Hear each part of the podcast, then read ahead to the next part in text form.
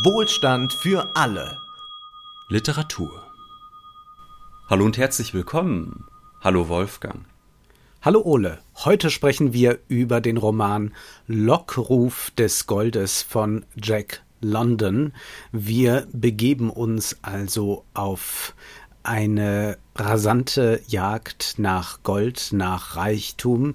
Wir bewegen uns auch nach New York auf die Börse.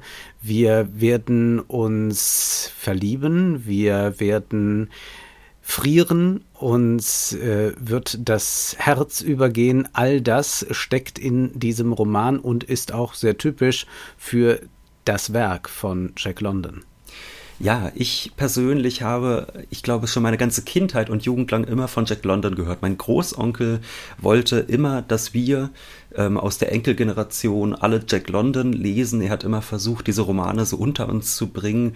Aber ich glaube, dadurch, dass das ein etwa, bereits etwas älterer Text ist, hat er uns junge Leute damit nie erreicht. Und als ich dann kürzlich im Buchladen an Jack London vorbeikam und dann noch den Titel Lockruf des Goldes sah, da dachte ich doch, das ist was für uns, Wolfgang. Jetzt mache ich es endlich, jetzt lese ich Jack London. Und ich muss ganz ehrlich sagen, ähm, ich bin etwas zwiegespalten nach dieser Lektüre.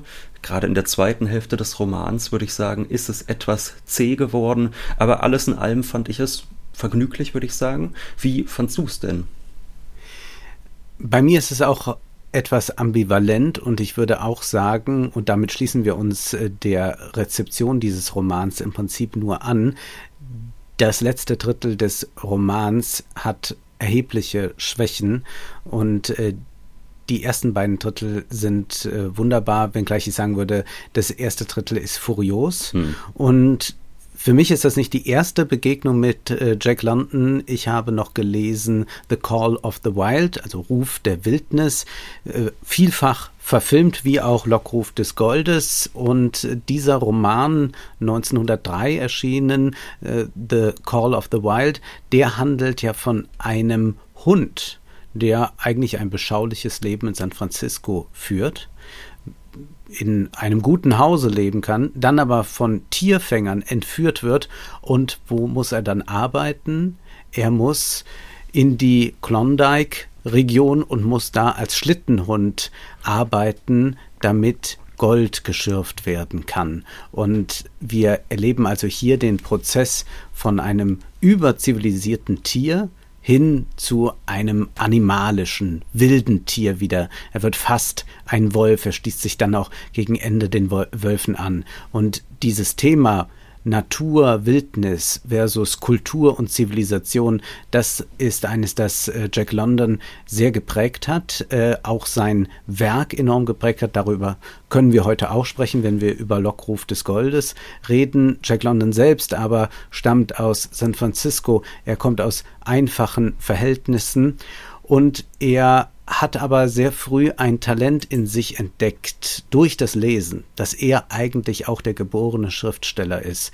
Und sein großes Ziel war es, das zu verwirklichen, von der Schriftstellerei leben zu können. Er ist äh, sehr früh in jungen Jahren an eine Bibliothekarin geraten, die das Talent erkannt hat und ihn gefördert hat, aber dann hat es Jahre gedauert, um von der Literatur leben zu können. Er musste sich verdingen in einer Wäscherei, er war Landstreicher, er wurde ins Gefängnis gesperrt, er hat sich auf äh, Seefahrt begeben, er hat unglaublich viel körperlich gearbeitet. Sein Entwicklungsroman Martin Eden erzählt auch davon autobiografisch und dann ist es ihm gelungen, mit Ruf der Wildnis diesen ungeheuren Durchbruch zu haben.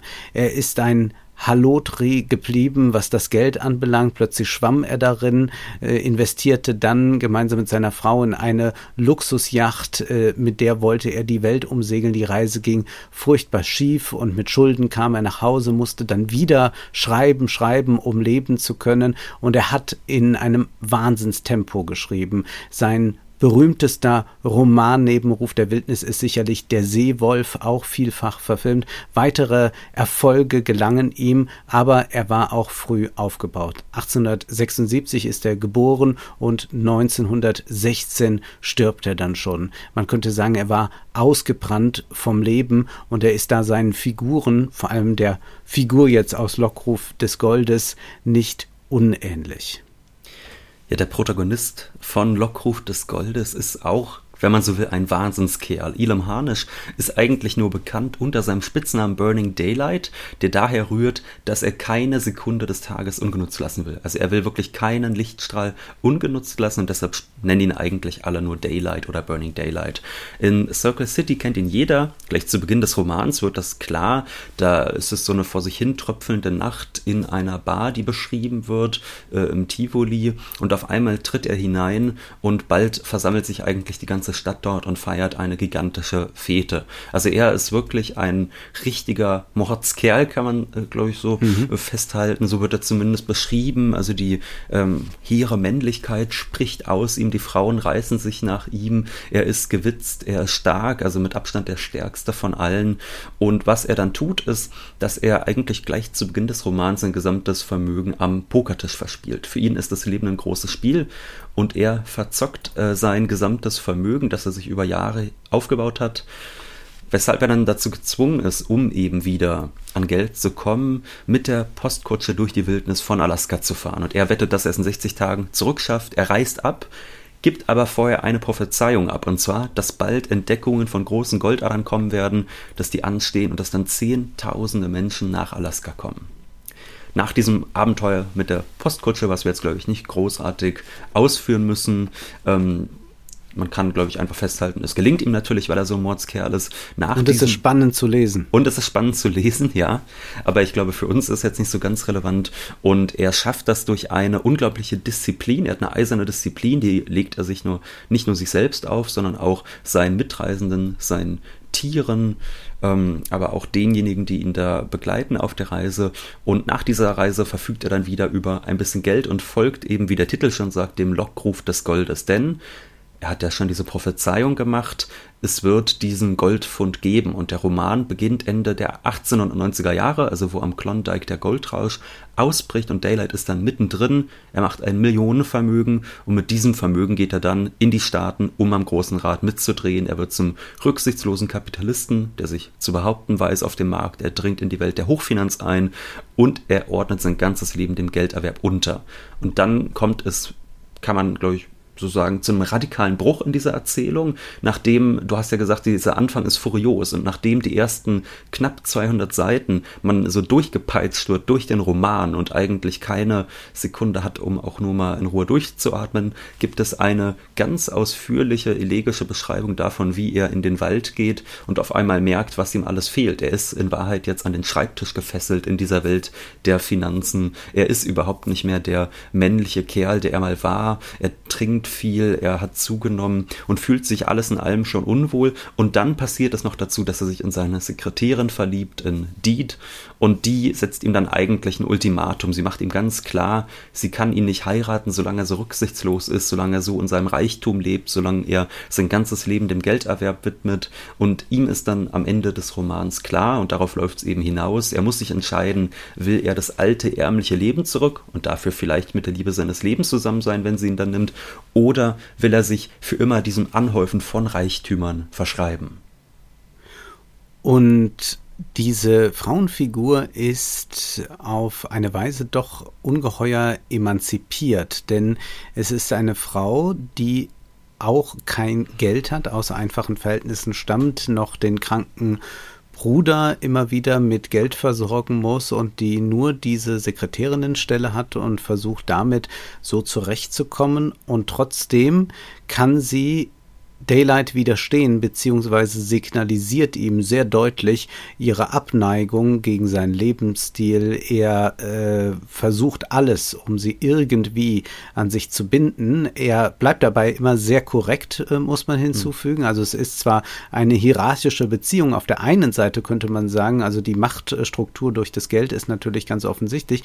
Zugleich ist es aber auch so, dass er, sie sagt es dann einmal für sich so, der kleine Junge ist, der irgendwie nach Anerkennung sucht, der irgendwie von dieser Frau geliebt werden möchte. Und das ist eine sehr interessante Konstellation, die sich da ergibt, äh, die auch ähm, viel aussagt über äh, die Widersprüche des äh, Begehrens und der Liebe, äh, dass es dann doch auch nicht so einfach ist, dass man Machthierarchien so einfach durchschauen kann, wenn man sich äh, Gehaltszettel oder so ansieht, sondern äh, da kann noch mal ganz anderes hinzukommen. Aber bevor wir jetzt schon hm. quasi zum letzten Teil des Romans kommen, fangen wir doch erstmal damit an, du hast es gesagt, wir müssen jetzt nicht ausführlich über äh, diese rasante Schlittenfahrt sprechen, aber doch ein Thema herausarbeiten, nämlich das der Kraftprobe. Das ist ja etwas, was äh, auch in äh, Ruf der Wildnis, aber in vielen anderen Werken von London und auch hier in Variationen vorkommt, dass man also sich erst einmal als stark erweisen muss. Und dieser Vitalismus, der da drin steckt, der ist ja einer, der in einer interessanten Weise hier verhandelt wird. Denn wir haben es hier mit einem jungen, noch sehr jungen Amerika zu tun. Ein Land, das jetzt äh, so gerade sich äh, versucht in einer Weise zu entwickeln, dass es ganz anders vonstatten geht, als es im alten Europa der Fall war. Und dass damit auch so ein neuer Typus entsteht. Ein Typus Mann oder ich würde es ein bisschen spezifizieren wollen, ein Unternehmertypus, der vor Kraft strotzt, der Armdrücken machen kann und immer gewinnt, der diese unglaubliche Fahrt auf sich nimmt, der mutig hineingeht, der also nicht mehr zögert, nicht zaudert, das wäre der europäische äh, Typus, ja, der, der Hamlet, sondern hier einer, der das Leben wirklich bei den Hüften packt und äh, hineingeht ins Ganze. Und das ist erfolgreich bei ihm. Und man muss aber gleich sagen, nur bei ihm, nicht bei allen. Ja, nur bei ihm, nicht bei allen. Also gerade natürlich bei diesem Goldrausch ist er einer der größten Profiteure dort vor Ort in Alaska. Und andererseits ist es ja so, er siedelt dann ja über in die Staaten, er geht in die Städte, ja, aus der Wildnis geht er in die Stadt, um dort an einem deutlich größeren Spieltisch nochmal mitzumischen. Und da ist es dann ja so, dass es auch heißt, er hat noch keinen Mann gefunden. Also die Unternehmer, die dort sind, das sind eigentlich auch schon fast wieder äh, jetzt so aus Jack Londons Perspektive oder aus der Perspektive von Burning Daylight gewissermaßen gewissermaßen Weicheier. Also die spielen mit hohen Einsätzen, die spielen unglaublich rücksichtslos, aber diese Art von Männlichkeit, die hier in diesem Roman so äh, verherrlicht wird und wo er dann ja am Ende vor die Probe gestellt wird, Geht er jetzt zurück zu dieser Form der Männlichkeit, die aber nicht mit so viel Reichtum einhergeht? Oder sagt er, nein, ich lebe jetzt mein Leben, trinke meine Cocktails und ähm, werde immer breiter und bewege mich nicht mehr? Das, das ist ja irgendwie so die Abwägung, die er treffen muss. Von daher würde ich sagen, es ist gar nicht unbedingt der Unternehmer per se, der so mit der Aktivität verbunden ist, sondern ich, ich würde sagen, das ist für mich immer noch eher Burning Daylight. Der, der ist eine Zeit lang zumindest schafft, das Unternehmertum mit diesem Aktivsein zu verbinden. Aber natürlich, also wo du recht hast, ist, wir haben auf jeden Fall diesen Typus des genialen Unternehmers, würde ich sagen, hier. Mhm. Also das ist eben etwas, äh, was wir beschrieben bekommen, ähm, denn ähm, was wahrscheinlich viele nicht wissen ist, hier hat eigentlich eine Privatisierung der Wildnis stattgefunden. Also es gibt eben diese Gebiete da am Klondike und er hat am Anfang gleich diese Vision, dass er sagt, ich glaube, hier wird eines Tages etwas gefunden und da behält er dann ja recht. Und was er dann macht, ist, er steckt sich Claims ab, wie man so sagt, also er steckt sich Gebiete ab und die konnte man damals für relativ wenig Geld dann in sein Eigentum sich übertragen lassen. Das heißt, man hat hier von staatlicher Seite aus eine Eigentumsgarantie bekommen. Man könnte auch sagen, wir, wir haben hier so eine Art ursprüngliche Akkumulation nochmal. Ja. Also, dass hier ähm, das, was eigentlich Natur ist, was allen meinen jetzt zumindest die meisten gehören sollte, dass das in seinen Besitz übergeht. Aber, und das ist, glaube ich, das Entscheidende, er macht es nicht einfach nur, weil er sagt, jetzt wird mal ein bisschen Gold gefunden, sondern er denkt viel weiter als das. Da heißt es, Daylight besaß Weitblick. Sein Sichtfeld war begrenzt gewesen, aber was er sah, sah er groß. Sein Verstand war geordnet, seine Vorstellungskraft praktisch und seine Träume nie müßig. Wenn er an eine öde, schneebedeckte, baumbestandene Ebene eine fiebrige Metropole projizierte, dann tat er das im Hinblick auf einen Goldfund, der das alles erst möglich machte. Als nächstes dachte er an Landungsstege, Sägemühlen und Warenhäuser und alle übrigen Bedürfnisse einer nördlichen Goldgräberstadt. Aber das alles war nur der Schauplatz für etwas Größeres, ein Spielfeld für sein Temperament. Es wimmelte nur so vor Chancen in den Straßen und Häusern, den zwischenmenschlichen und den Geschäftsbeziehungen seiner Traumstadt. Sie war ein einziger großer Spieltisch und das Limit war nur der Himmel, auf der einen Seite das Südland und auf der anderen das Nordlicht. Das Spiel würde groß sein, viel größer, als irgendjemand am Yukon sich das je hatte vorstellen können, und er, Burning Daylight, würde dabei sein. Und er macht dann eben sein Geld, indem er das privatisiert, das Gold findet, mhm. schürfen lässt und dann aber vor allem dort auch eine Stadt entstehen lässt. Also es ist auch ein zivilisatorischer Prozess, der stattfindet und dass er dann eben die Grundstücke teuer verkauft, wenn dann dieser Hype äh, entsteht. Und das, würde ich sagen, ist natürlich das Zeichen für den genialen Unternehmer. Also alle sehen und irgendwie. Zweimal kommt das vor, die genau, Spekulation. Ja. Das macht ja. er dann später noch einmal. Und das ist ja eigentlich, finde ich, der geniale Unternehmer, der nicht einfach sagt, hier ist Gold, weil das Gold, also das sehen alle, da sind alle irgendwie ja. hinterher, sie sind alle da und graben so mit ihren Hacken nach ein bisschen äh, Gold in der Hoffnung, damit noch über die Runden zu kommen. Aber er ist der Städtebauer und nicht der Goldgräber. Er ist der, der über die Infrastruktur verfügt. Und das ist natürlich so ein Mythos, den wir auch sonst kennen kennen. Also zum Beispiel aus Western, wie Spiel mir das Lied vom Tod. Da haben wir am Ende mhm. die Frau, der eigentlich die ganze Stadtinfrastruktur gehört. Und ich musste zum Beispiel sehr stark an Ray Kroc denken. Ray Kroc werden wahrscheinlich nicht viele namentlich kennen. Das ist der, ja, der McDonalds-Milliardär gewesen, der aber gar nicht die Idee hatte, McDonalds zu gründen. Also das waren zwei Brüder, die mhm. hatten diese geniale Geschäftsidee dieses äh, Fastfood-Betriebs, der unfassbar effizient äh, in unglaublich großen Mengen arbeiten kann. Und Ray Kroc hat dann eigentlich sein Geld damit gemacht, das als Franchise-Betrieb aufzubauen, äh, sich die Immobilien zu kaufen und ist dadurch reich geworden. Und eigentlich haben wir hier fast so einen äh, Ray Kroc in Jack, äh, in Jack Londons Hauptfigur. Ja, die Vertriebswege, die gilt es zu besitzen. Alles andere kann immer wieder mit Inhalt gefüllt werden und irgendwelche neuen Geschäfte entstehen, wenn das Goldgeschäft mal nicht mehr da ist. Aber man hat zumindest die ganze Infrastruktur und das ist etwas, was er früh versteht, was er ein zweites Mal noch dann macht, ohne jetzt zu viel zu warten und wo er beim dritten Mal, wo er noch einmal die Chance hätte, dann sagt, vielleicht ist es besser, die Sachen im Boden zu lassen. Das ist äh, quasi die konservative Note, die das Ganze hat. Mhm. Also es ist kein Roman, der jetzt einfach nur den Fortschritt verherrlicht, äh, sondern es steckt sehr viel Zivilisationskritik darin und eine Bewunderung für das Urwüchsige. Über diesen Daylight heißt es dann zum Beispiel, Sicher, ganz blind war der Zufall nicht, denn Daylight setzte viel Witz, Kraft und Geschicklichkeit ein, aber hinter all dem lag immer das Glück, das sich oft genug gegen seine Verehrer wandte, den Klugen zerstörte und Narren mit seiner Gunst überhäufte. Das Glück, das alle Menschen suchten und haben wollten, auch er, Tief in seinen Lebensprozessen sang das Leben den Sirenengesang seiner eigenen Majestät und flüsterte ihm eindringlich zu, dass er mehr erreichen könne als andere Menschen, dass er siegen könne, wo sie untergingen und Erfolg haben könne, wo sie versagten.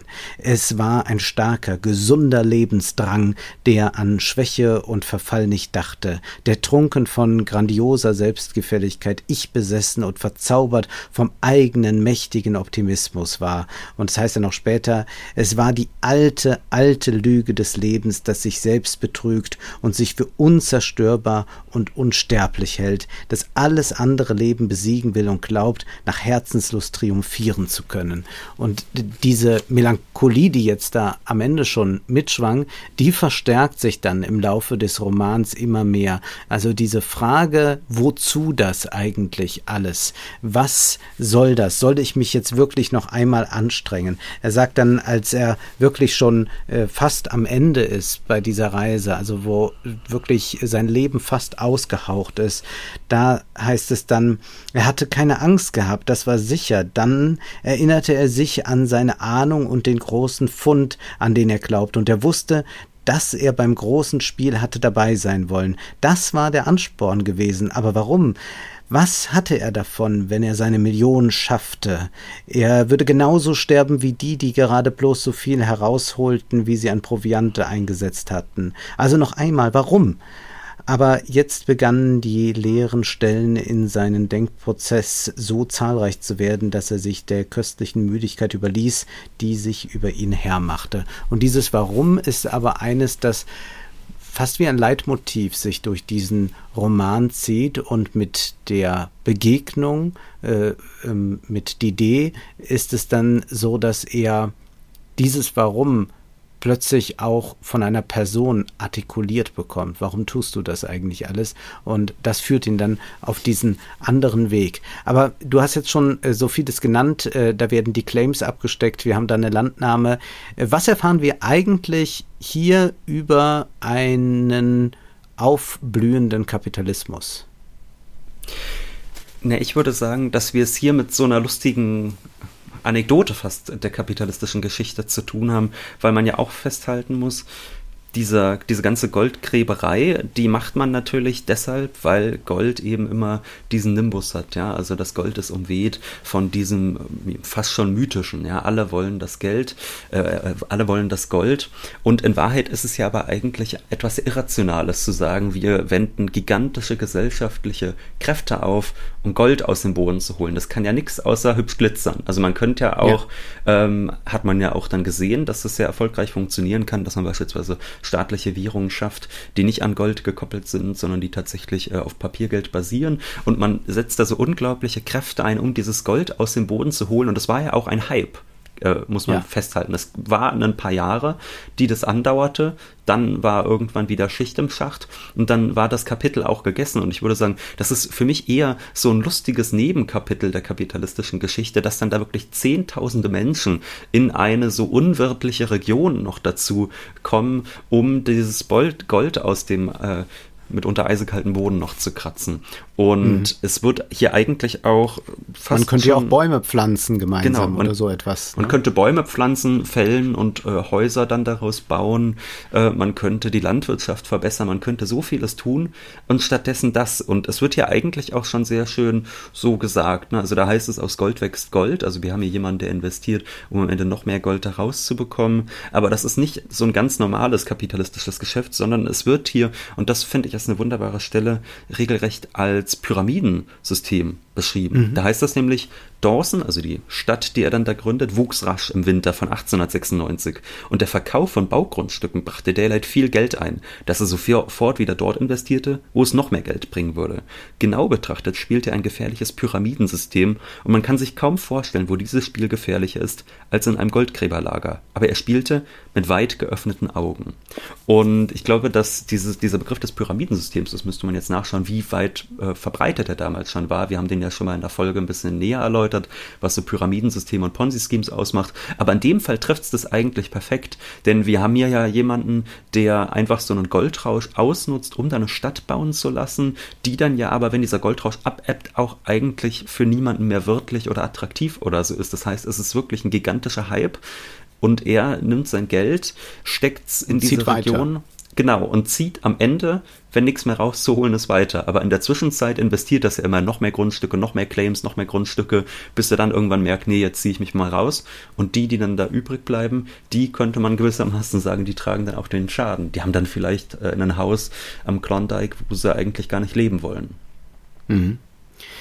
Was wir also daran erkennen können, ist, dass äh, der Kapitalismus äh, uns nicht dazu führt, dass wir einen klugen Umgang mit knappen Ressourcen oder so etwas bekommen oder dass wir versuchen, Knappheiten zu vermeiden und äh, versuchen, Produktion zu erhöhen, so dass sie allen dient, sondern hier geht es bloß darum, möglichst schnell Reichtum zu akkumulieren, um äh, diesen Reichtum dann wieder neu investieren zu können. Das ist ja auch bei ihm dann immer wieder in Zahlen ausgedrückt. Also er zieht sich aus dem Geschäft zurück und äh, dann kommt er dort an in der Stadt, wo dann die Idee für ihn arbeiten wird. Und er hat, glaube ich, 15 Millionen und elf. schon bald sind es, oh, ja, und Am dann Anfang sind es 30. Hat er elf und ja. man fragt sich dann, also ich habe es jetzt nicht nachgeschaut, ich weiß nicht, ob du es nachgeschaut hast, was das jetzt inflationsbereinigt heute wäre, aber es müsste ja ein unfassbares Vermögen sein, 11 ja. Millionen äh, um das Jahr 1900 rum.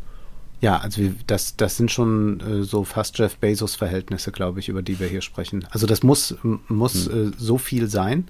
Und äh, er schafft es ja auch dann äh, immer so hochspekulative Geschäfte zu machen, dass äh, er sich fast immer den Boden unter den Füßen hm. wegreißt. Äh, er äh, hat auch eine Ansicht dazu. Also es ist ganz interessant. Es ist nicht ein Roman, der einfach nur sagt, das ist gut oder das ist kritisch oder so, aber es ist ähm, so eine merkwürdige Systemkritik liegt da drin äh, die auch von ihm selbst äh, artikuliert wird. Aber so richtig ist dann Jack London auch kein Bertolt Brecht sagen wir ja. mal, ja. Also, sondern er ist dann doch noch einer, der auf so ein diffuses, äh, wie die Menschen eigentlich sind, hinaus will mhm. oder so eine äh, einfach eine, eine echte Arbeit präsentiert oder auch so eine doch sehr zwiespältige Figur da zeigt, indem er dann sagt, ja, aber die Arbeit hat er doch eigentlich immer ganz gut behandelt. Also das ist äh, so eine so eine merkwürdige Mischung. Und wenn gleich die Skepsis gegenüber der Hochfinanz, äh, also gegenüber der Börse, äh, sehr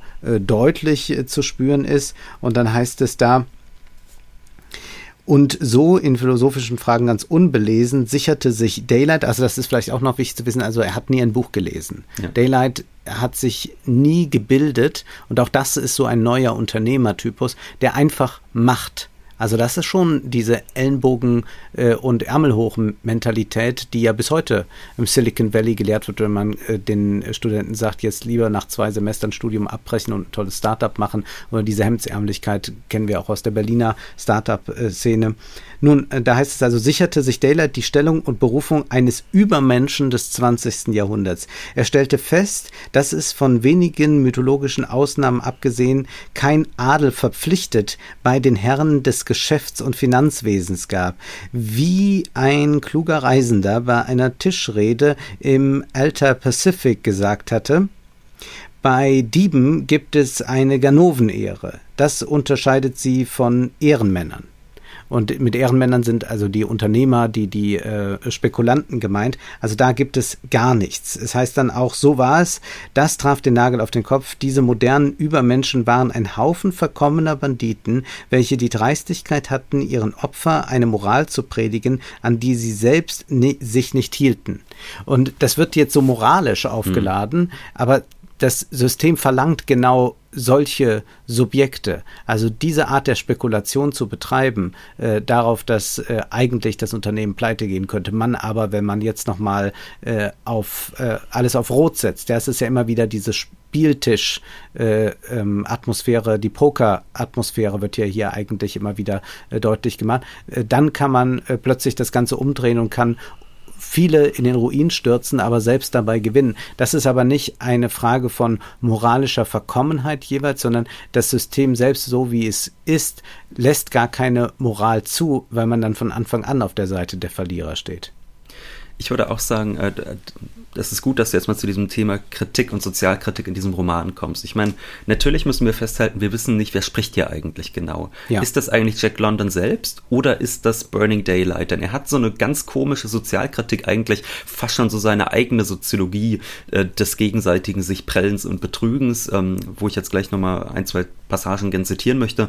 Und wir wissen jetzt natürlich nicht, ist es Jack London, der selbst hier spricht oder ich meine, immerhin, wir haben hier ja einen sehr unbelesenen, äh, intellektuell unbefleckten ähm, Protagonisten. Es kann natürlich auch sein, dass das hier jetzt einfach nur dargestellt werden soll, ohne dass es Jack Londons eigene Meinung ist, aber zumindest weiß man, dass er selbst in der sozialistischen Partei war damals. Er hat so gewisse ja. sozialistische Ideale gehabt und wir wissen ist ja, ja aber am Ende auch, auch, nicht so wichtig. Also wir haben, hm. wir haben einen äh, Erzähler und der artikuliert diese Gedanken ja.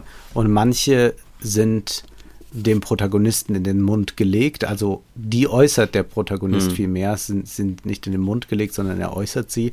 Und dann kann man natürlich nochmal zwischen der Figurenrede und äh, der Erzählerposition unterscheiden und äh, sollte das auch tun.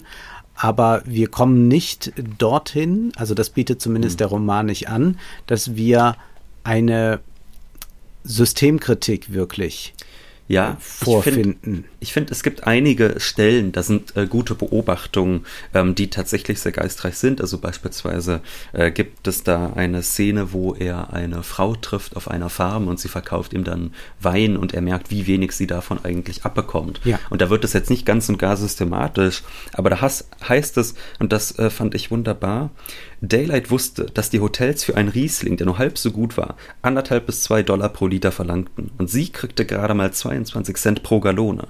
So lief das. Sie war eine von den törichten Armen, sie und ihre Familie. Sie hatten die Arbeit getan. Sie hatten ihre Ochsenkarren durch die Prärie gefahren, das Land gerodet, gepflügt und Tag und Nacht geschuftet, ihre Steuern bezahlt, ihre Söhne und Enkel weggeschickt, um zu kämpfen und für die Fahne zu sterben. die ihnen so reichlich Schutz gab, dass sie ihren Wein für 22 Cent die Gallone verkaufen mussten. Das zum Beispiel fand ich eine wunderbare eine Kritik am, ja, am, Nationalismus, ja. dass man sagt, die, diese Fahne, für die deine Söhne hier kämpfen, bietet dir nichts außer ein ausbeuterisches System, was nochmal durch diese Fahne letztlich gestützt wird. Das fand ich war zum Beispiel tatsächlich mal eine gute Kritik. Und dann gibt es aber ganz andere Passagen, die wirklich. Ja, aber bleiben wir zum, mal gerade, ja. um das nochmal herauszustellen, ja. äh, was, was hier einfach gezeigt wird, äh, wer eigentlich daran verdient. Also nicht derjenige, der den Wert eigentlich erschafft, also wer wirklich diese körperliche Arbeit macht, das ist mhm. etwas, was hier ganz stark äh, gemacht wird, sondern alle, die dann danach daran äh, verdienen, Vertriebswege machen, darüber äh, darauf spekulieren. Und das ist nochmal so mit so einer nationalen Identität verknüpft wird, äh, scheint mir auch sehr wichtig zu sein. Denn wir haben ja jetzt auch so einen neuen patriotischen Diskurs ja. und dann äh, frage ich mich auch immer, für wessen Aktienportfolio soll ich sterben? Oh, äh, ich habe ja keins. So, äh, und das ist dann äh, der, der Punkt, glaube ich, der, mit dem man auch äh, ganz gut gegen diesen Patriotismus und Nationalismus argumentieren kann. Denn zu fragen ist ja immer, wer auf dem Felde stirbt da eigentlich für wen? Und äh, diese hier sterben jedenfalls für die Daylights und äh, seine Geschäftsleute vielleicht, sichern deren äh, Eigentum und äh, deren äh, ökonomische Macht, aber äh, die eigene Macht nicht, sondern äh, sie bleiben arm, äh, so wie sie es immer gewesen sind. Ja, und dann gibt es gleichzeitig zu diesen guten Beobachtungen gibt es dann Passagen, die, würde ich sagen, die sind regelrecht haarsträubend.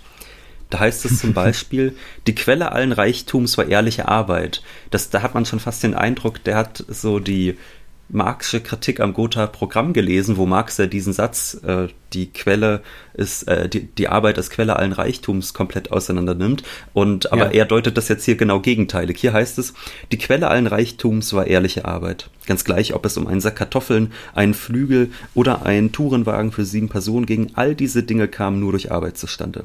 Der Schwindel kam erst bei der Verteilung dieser Dinge ins Spiel, nachdem die Arbeit sie geschaffen hatte. Die Söhne der Arbeit mit ihren schwieligen Händen sah er nie Piano spielen oder in Automobilen reisen. Und das ließ sich bloß mit dem Schwindel erklären. Zehntausende, Hunderttausende saßen nachts wach und überlegten, wie sie sich zwischen die Arbeiter und die Dinge drängen konnten, die von den Arbeitern hergestellt wurden. Also hier wird so getan, so ein bisschen, als würden die Arbeiter Sozialismus machen, also ganz sinnvoll ja. produzieren. Und, und dann, dann gibt es die, die Distributionssphäre. Dann kommt die Distributionssphäre, da eignen sich dann die Kapitalisten das an und betrügen die ganze restliche Gesellschaft. Und das ist natürlich völlig falsch. Also man muss, wenn man Kritik am Kapitalismus hat, schon auch darüber reden, dass es nicht ganz rational organisiert ist, auch in der Produktionssphäre bereits. Und das äh, findet hier überhaupt nicht statt. Und das sind dann so Passagen, wo ich sagen würde, das wird dann eben, du hast es schon angedeutet, eigentlich eine sehr äh, konservative Kapitalismuskritik, wie ja auch man dann spätestens äh, am Ende des Romans bemerkt. Ja, es ist dann so ein Bezug darauf, auf, auf das wirklich ehrliche in dem Sinne, als meinten die Leute, die äh, mit den Händen arbeiten, ist auch alle gut. Wenngleich wir mhm. auch schon vorher erfahren, äh, dass da auch einige Ganoven drunter sind, die da zum Goldrausch aufbrechen und die alles Mögliche machen, um da mit den Hunden und den Schlitten durchzukommen. Also es ist ja äh, sehr widersprüchlich ja. auch, äh, das so aufzumachen, als seien das alles äh, feine Leute, die da arbeiten. Fest steht natürlich, dass diese körperliche Arbeit, die nicht skalierbar ist, mhm. nicht nicht für Reichtum sorgen kann, sondern erst, wenn man sich dann in diese unternehmerische Position begibt, wo man im Prinzip diese Arbeiter äh, leitet, wo man nicht mehr selbst arbeitet. Äh, erst dann kommt, also wo man nicht selbst körperlich arbeitet, sondern sich also das sozusagen managt, erst dann kommt natürlich äh, der richtige Reichtum zustande. Das stimmt natürlich, aber wie du sagst, es wird äh, dabei ausgeblendet, es entsteht ja auch durch diese Organisation erst einmal was hm. von äh, Produktion, die es dann auch braucht, sonst äh, würde auch so ein Goldrausch äh, nicht vernünftig funktionieren und so entsprechend chaotisch sah das ja auch aus. Und ich glaube, was man auch deutlich machen muss, ist, dass ähm, der Kapitalismus ja als ein ganzes System da ist und wir es nicht mit so einem bisschen Kapitalismus da zu tun haben oder da ist der gute mhm. Kapitalismus und da ist der schlechte Kapitalismus und so. Sicherlich gibt es äh, einige Auswüchse, die dann besonders absurd oder drastisch oder ungerecht sind, aber im äh, Ganzen gesehen äh, unterscheiden sich natürlich auch äh, jene einfachen Arbeiter, äh, von denen die äh, große Reichtümer akkumulieren, zwar durch den äh, durch das Geld, das sie zur Verfügung haben oder so, aber die Art der Produktion, äh, die Art der ähm, Ausbeutung ist ja keine andere. Und das wird immer wieder so gemacht, dass das äh, ähm, Daylight nicht so der richtige böse Ausbeuter ist. Hm. Also es gibt ja so diese andere Stelle auch, ähm, wo es dann hieß, äh, dass, dass er sich äh, eigentlich nie so richtig organisiert hat mit irgendwelchen Leuten. Das hat, das äh, war für ihn als Unternehmer nicht wichtig. Und dann aber doch. Er zog es vor, sein eigenes Spiel zu spielen und beteiligte sich nur dann an Zusammenschlüssen, wenn sie allgemein defensiv oder offensiv waren. Obwohl er die höchsten Löhne gezahlt hatte, trat er dem Minenbesitzerverband bei, organisierte den Kampf und sorgte dafür, dass die Aufsässigkeit der Lohnarbeiter sich widerlegte. Also er will natürlich entscheiden, was ist äh, der gerechte Lohn und offenbar hat er die höchsten Löhne gezahlt und dann muss das auch gut so sein. Die Zeiten hatten sich geändert, die alten Tage waren waren für immer vergangen. Eine neue Epoche hatte begonnen und Daylight, ein reicher Minenbesitzer, war gegenüber seiner Klasse loyal. Zugegeben, die Oldtimer, die für ihn arbeiteten, wurden zu Vorarbeitern der Chichaquao Kolonnen gemacht, damit sie nicht dem Druck der organisierten Arbeitgeber ausgesetzt waren. Aber das war für Daylight eine Sache des Herzens und nicht des Verstandes. Im Herzen konnte er die alten Zeiten nicht vergessen, auch wenn er das ökonomische Spiel mit seinem Verstand nach den neuesten und effizientesten Methoden spielte. Und da gibt's immer noch so diesen, diesen Moment, der hier drin liegt, dass man sagt, ja, aber wenn die Arbeiter ja so dann gut äh, noch bezahlt werden und er auch da mal noch denen die Hand auf die Schulter legt, dann ist doch eigentlich alles prima, da müssten wir doch eigentlich mal wieder hin zurück. Genau, und ich meine, dieses Verständnis, du hast es eben gesagt, dafür, dass meinetwegen der kleine Unternehmer mit seinen fünf Angestellten letztlich genauso darauf angewiesen ist, in Anführungszeichen die auszubeuten, wie das jetzt auf höherer Stufenleiter passiert.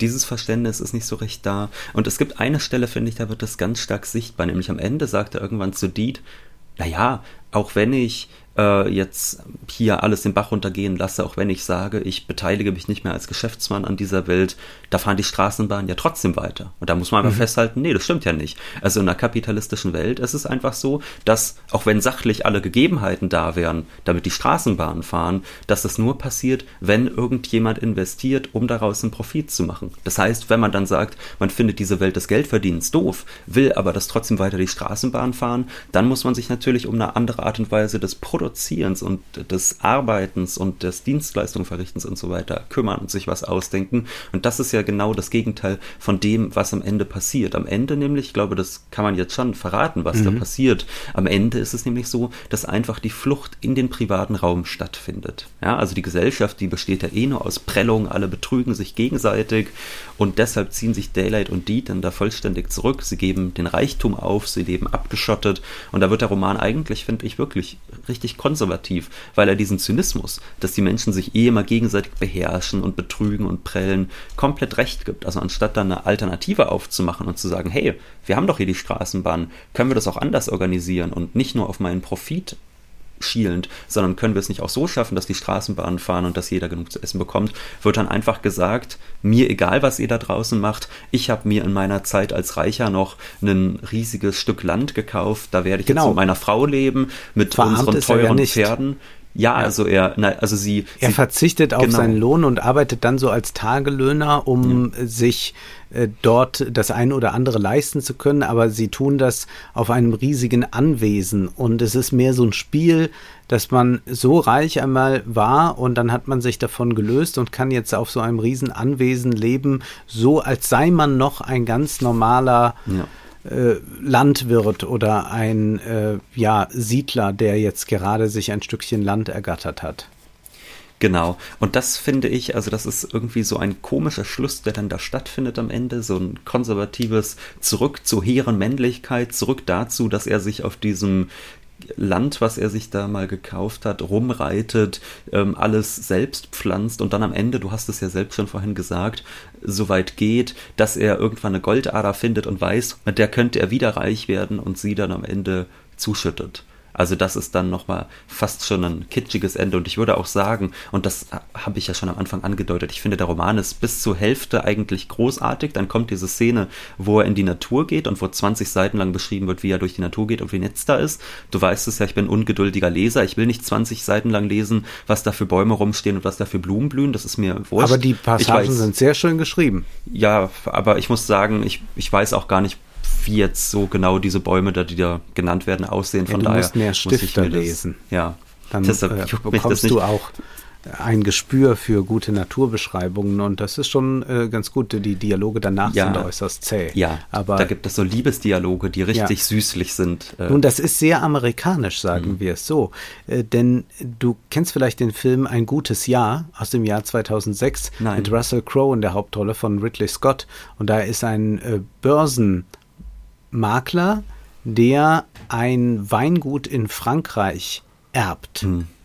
Und der will dann eigentlich dahin, um das einfach nur zu verkaufen, schnell Profit machen. Und du ahnst es. Ja. Wenn er dann sieht, die Trauben, ja, die Ernte, die Sonne, wie hoch sie steht am Nachmittag, dann merkt er, was ihm doch in der City of London immer gefehlt hat. Und ja. er kann natürlich auch dann nochmal ganz neu die Liebe und alles erleben. Also so ist diese Erzählung da. Und äh, was äh, ein gutes Jahr mit äh, Jack London Lockruf des Goldes verbindet, ist die Abwesenheit der Politik. Hm. Das ist ja sehr erstaunlich, dass äh, die Politik überhaupt nicht vorkommt. Äh, man, man, hört darüber nichts. Es gibt Unternehmer, äh, es gibt äh, da nochmal als besondere Art unter ihnen die reinen Spekulanten, die besonders hm. böse zu sein scheinen. Es gibt ein paar Gewerkschaftsbosse. ein paar Gewerkschaftsbosse, die aber auch böse sind. Und da macht das Individuum das mit sich aus und das Individuum Daylight entscheidet sich, reich zu werden und entscheidet sich dann auch für die Liebe auf diesen Reichtum zu verzichten. Und dadurch, dass das Politische ausgeklammert wird oder die mhm. Politik mhm. ausgeklammert wird, wenn diese Sphäre fehlt, fehlt natürlich auch eine Vision davon, dass es vielleicht anders sein könnte, dass nicht alle so sich gegenseitig abzocken müssten, äh, dass man tatsächlich einen Umgang miteinander pflegen könnte, wo ein Wirtschaften einen Sinn ergibt. Und das ist natürlich etwas, was äh, ganz typisch ist äh, für so eine ähm, amerikanische Literatur, die so sehr das Individuum glorifiziert. Also das, ich will nicht sagen, da führt ein direkter Weg zu Ayn Rand, das wäre jetzt mhm. zu viel gesagt, gerade weil es diese sozialistischen Tendenzen ja auch bei ähm, Jack London gibt. Aber es ist doch äh, ganz erstaunlich, dass wir äh, nicht eine einzige Überlegung finden, wie man die Gesellschaft anders organisieren könnte, weil es diesen festen Glauben daran gibt, dass anthropologische Konstanten vorherrschen, die den Menschen dazu machen, dass er nun mal so ist, wie er ist und sich daraus zu retten, ist das einzige Erstrebenswerte und das schafft man nur, wenn man entsprechend Geld akkumuliert hat. Ich würde ja auch sagen, es gibt natürlich anthropologische Konstanten, was weiß ich, wenn die Gibt Leute es, ja. aus ihren entfremdeten Berufen oder aus ihrem Büro mal rauskommen und in die Natur gehen, dann geht es ja den allermeisten so, dass sie da irgendwie eine große Erfahrung machen, gerade wenn man länger nicht in der Natur war und sie merken, wie schön es ist und sonst was. Und das sind ja Sachen, also die kennt ja wahrscheinlich auch jeder aus seinem so alltäglichen Leben. Und hier sehen wir das ja auch, oder auch das, was du jetzt beschrieben hast, diese Geschichte von dem reichen Russell Crowe, der dann zum Weinberg geht, da ist natürlich klar, was er dort sieht. Er sitzt nicht am Computer und wird immer reicher, sondern er hat hier was, was er mit den Händen in der Natur machen kann, was dann ein gutes Ergebnis bringt und noch dazu ist es ein schöner Ort und so. Und das ist natürlich eine Form von Befriedigung, die man erfährt. Und da würde ich sagen, das ist auch richtig. Das ist auch richtig, genau. Es gibt sowas wie Entfremdung und die wird hier auch gut beschrieben im Roman, also diese kapitalistische Entfremdung die keineswegs nur den Fließbandarbeiter betrifft, sondern natürlich auch den äh, Daylight, der aus der Natur kommt, der dann dort in die Stadt geht und immer weniger eigentlich mit dem Naturwesen, das er eigentlich auch ist, zu tun hat und der dann eben beim Ausritt merkt, wie gut ihm doch die Natur gefällt. Und das ist ja alles schön und gut. Und da würde ich auch sagen, da hat Deed, also Deed, also in die er sich verliebt, die hält dann irgendwann auch so eine Art Rede, wo sie so eine Art Lob der Selbstwirksamkeit abgibt. Und das fände ich alles mhm. prima. Aber dann die Lösung zu ist doch nicht zu sagen. Und deshalb bekommt jetzt jeder seine kleine Scholle und macht da auf niedriger Stufenleiter so ein bisschen, was er will, sondern es ist ja schon eigentlich für Sozialisten immer klar gewesen, dass man entfremdete Arbeit abschaffen will, aber nicht dahingehend, dass jeder zurück auf seine Scholle geht, sondern dass man für die Gesellschaft was Sinnvolles tut was einem selbst Freude bereitet, wo einem auch klar wird, dadurch, dass man es nicht für den Profit anderer tut, sondern direkt für sich und seine Mitmenschen, die einem dafür auch was zurückgeben, dass man da was gesellschaftlich, ja, sehr, sehr Sinnvolles tut. Also dadurch sollte doch eigentlich Entfremdung aufgehoben werden und nicht dadurch, dass man sich auf seine Ranch zurückzieht und da mit seinem äh, Fuchs herumreitet. Mhm. Das schwere Leben am Yukon hatte Daylight nicht hart gemacht. Um das zu erreichen, bedurfte es der Zivilisation. Das ist eine ganz bemerkenswerte Umkehrung, die hier gemacht wird. Wir haben denjenigen, der sich in die Wildnis stürzt, um reich zu werden, dessen Haut gegerbt ist von der Sonne und von der Kälte. Und nicht das hat ihn hart werden lassen, sondern da war er eigentlich ein weltoffener Mensch im wahrsten Sinne des Wortes. Wir sprechen jetzt über eine moralische Härte, müssen wir, glaube ich, dazu genau. sagen, nicht über eine körperliche.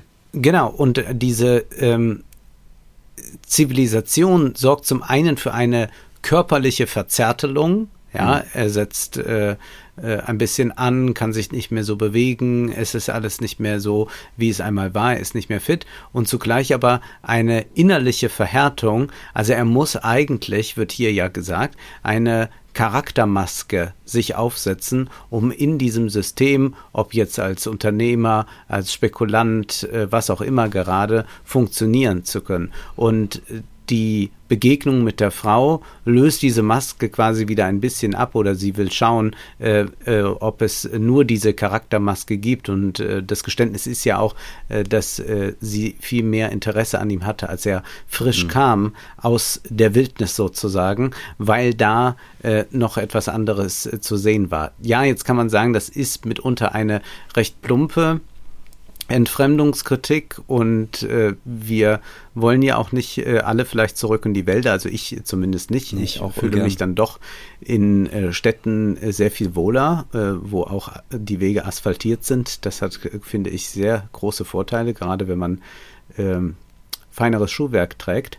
Aber ich glaube, dass man doch dem Roman in einer anderen Weise noch was abgewinnen kann. Gerade weil wir hier diese frühe kapitalistische Akkumulation lesen, die aber noch gar nicht alt ist. Also wir mhm. lesen ja hier was, was 120 äh, Jahre in etwa her ist. Es geht ja jetzt nicht um irgendwelche Zeiten, die, die äh, überhaupt äh, so weit weg sind, dass man sich gar nicht mehr ausdenken kann. Und dann kann man das natürlich sehr gut äh, übertragen, zum Beispiel auf einen Diskurs. Was ist denn eigentlich das, was eine Lebensqualität in der Gesellschaft ausmacht. Also es geht ja doch bei diesen Dialogen, die mitunter recht zäh sind, am Ende doch sehr stark, was ist eigentlich das, was zählt. Jetzt haben wir schon herausgearbeitet, dieser Individualismus, jeder macht da für sich, ist sicherlich falsch. Aber zu sagen, dass es doch vielleicht eigentlich zählt, Eukalyptusbäume anzupflanzen, was er vorhat, oder äh, dort ähm, eine äh, gute Landwirtschaft zu betreiben, dass das am Ende wichtiger ist und äh, ein lebenswerteres Leben bringt, als einfach nur irgendwelche Unternehmungen zu machen, die besonders viel Profit abwerfen, führt uns ja eigentlich zu einer sehr aktuellen Debatte, nämlich wenn es dann äh, darum geht, ob das BIP eigentlich ein guter Maßstab ist, um den Wohlstand einer Gesellschaft zu äh, vermessen oder ob wir nicht äh, mit dem BIP zwar ausdrücken können, wie viel Profit hat Daylight gemacht, aber wir können damit nicht sagen, wie viel Lebensqualität hat er dadurch gewonnen? Oder um es ein bisschen kitschig zu sagen, wie glücklich ist er eigentlich? Und das sind schon so Fragen, die hier artikuliert werden. Ja, und ich wollte jetzt auch gar kein Plädoyer äh, abgeben dafür, den Roman nicht zu lesen. Die erste Hälfte fand ich ja richtig fantastisch. Ich glaube, ich habe dich bereits einen Tag, nachdem ich mit der Lektüre begonnen hatte, also wir reden ja eigentlich vorher nicht großartig über die Bücher, sondern wir setzen es dann ja immer hier hin und besprechen es dann recht frisch. Aber ich habe da direkt angerufen und gesagt, wie begeistert ich bin. Also gerade die erste Hälfte des Romans finde ich wunderbar. Nur in der zweiten würde ich sagen, die hätte man wahrscheinlich um die Hälfte kürzen können und die hätte man auch noch mal ein bisschen weniger kitschig und konservativ gestalten können. Aber ein Plädoyer gegen die Lektüre sollte damit natürlich nicht gegeben sein, wenngleich ich denke, du hast vielleicht noch bessere Jack London-Empfehlung, da du ja doch ein paar Romane kennst? Nun, ich würde sagen, Ruf der Wildnis ist äh, absolut lesenswert. Äh, ich würde aber auch sagen, Lockruf des Goldes äh, sollte man gelesen haben, um ein bisschen diese ursprüngliche Akkumulation, um äh, zu verstehen, um in diesen Goldrausch hineinzukommen, um äh, zu begreifen, dass wir auch in dieser Phase des Kapitalismus wiederum äh, sehr heutige Themen verhandelt haben. Und es ist ein Autor, der natürlich mitunter unter hohem Druck geschrieben hat und nicht jeder Satz ist da ein Kunstwerk. Aber es gibt da doch in diesem Roman hinreißende Szenen. Es sind äh, auch Momente von großer Klarheit und dieser Typus, Burning Daylight, der begegnet uns in so vielen amerikanischen Filmen. Ich würde fast sagen, wenn man die westliche Popkultur ein bisschen besser verstehen will, dann ist das ganz hilfreich, sich mit diesem Burning Daylight auseinanderzusetzen. Jetzt bleibt uns gar nicht mehr viel zu sagen, außer was es als nächstes zu lesen gibt. Und ja. da hast du dir etwas ausgedacht für uns, Wolfgang. Wir lesen nämlich Thomas Manns ungeliebten Nachfolger der Buddenbrooks. Wir lesen Königliche Hoheit. Ich habe ja Freunde, die große Fanatiker sind und noch nicht mal die haben diesen Roman gelesen. Von daher freue ich mich, denen bald was vorauszuhaben. Ich weiß ja nicht, ob du ihn schon gelesen hast, aber ich kenne eigentlich niemanden, der Königliche Hoheit sich zu Gemüte geführt hat. Ich auch noch nicht, aber ich will es unbedingt dann tun und wollte es schon lange tun, ja. denn dieser Roman handelt von der Börse. Wir bleiben also der Börse treu und sind gespannt, was Thomas Mann uns da zu sagen hat. Nun ist aber erst einmal Halt, nein, erst möchte ich noch äh, darauf hinweisen, genau ganz am Ende, dass wir uns sehr freuen über die finanzielle Unterstützung, die möglich ist über Patreon oder Steady oder ganz klassisch über Banküberweisung oder PayPal. Alles, was man dazu braucht, ist in der Beschreibung angegeben. Vielen Dank an dieser Stelle. Nun ist aber wirklich Schluss für heute, denn Zeit ist Geld. Prosit. Das war Wohlstand für alle. Ihr könnt uns finanziell unterstützen über paypal.me-ole und Wolfgang oder über die in der Beschreibung angegebene Bankverbindung. Herzlichen Dank.